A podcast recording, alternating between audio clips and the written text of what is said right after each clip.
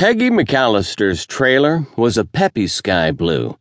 She'd planted doggedly cheerful yellow and orange flowers in every available spot around it. One of the very first to be parked at Happy Acres Mobile Estates, it dated back to the 60s, I think. It probably wasn't originally sky blue, but that's the color it had been for almost 2 decades. She'd had it repainted several times. Manufactured homes fade quickly in the unrepentant California sun. I had a bit of important news to tell her, so I walked the half-block from my place to visit with her. Knocking on the screen door, I saw that the door beyond was open. I peeked in. I didn't see her anywhere, and she didn't answer. Calling her name, I pulled on the screen door to see if it was open. It wasn't. The TV was playing commercials, hawking miracle medications.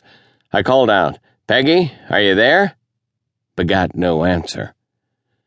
Pulling out my aging flip phone, I plugged in Peggy's cell number. A second or two after I pressed send, I heard the thin sound of mechanical mew.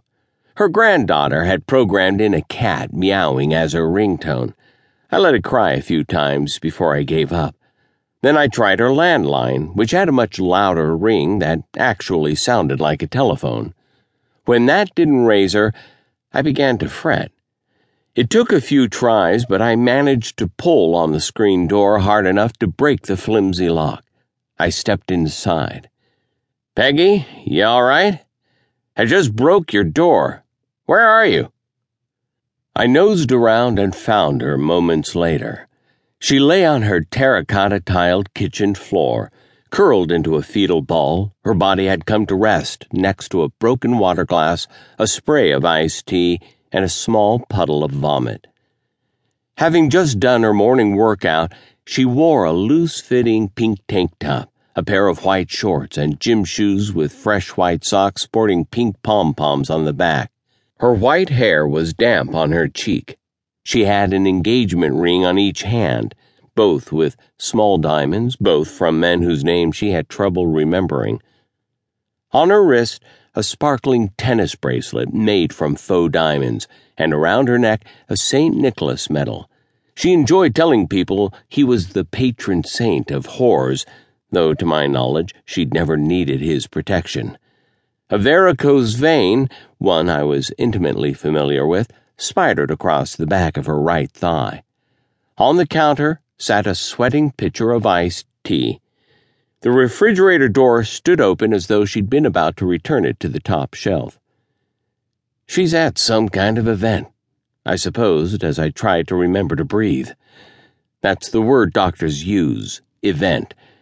She must have had a cardiac event.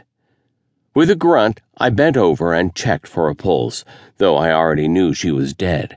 Her face was stiff, waxy, her expression a painful grimace.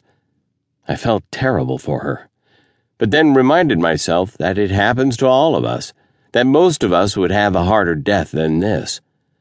I looked around for the cordless phone, saw it next to the recliner, hurried over, even though there was no point, and dialed 911. When a woman came on the line, I took a deep breath to calm myself and told her Peggy was dead. I asked her to send the police. She tried to keep me talking, but I said I had to go outside for air and hung up. But I didn't go outside, not right away. Instead, I stopped moving completely and stood in the center of Peggy's living room, numb and a bit confused. One of those Judge Whomever shows was playing on the TV. Peggy loved those, loved to watch as people allowed themselves to be castigated for petty crimes just to get in front of a camera. That kind of foolishness tickled her. I tried to shake off those thoughts. I shouldn't be thinking about that, not now, not with Peggy right over. She hadn't expected to die.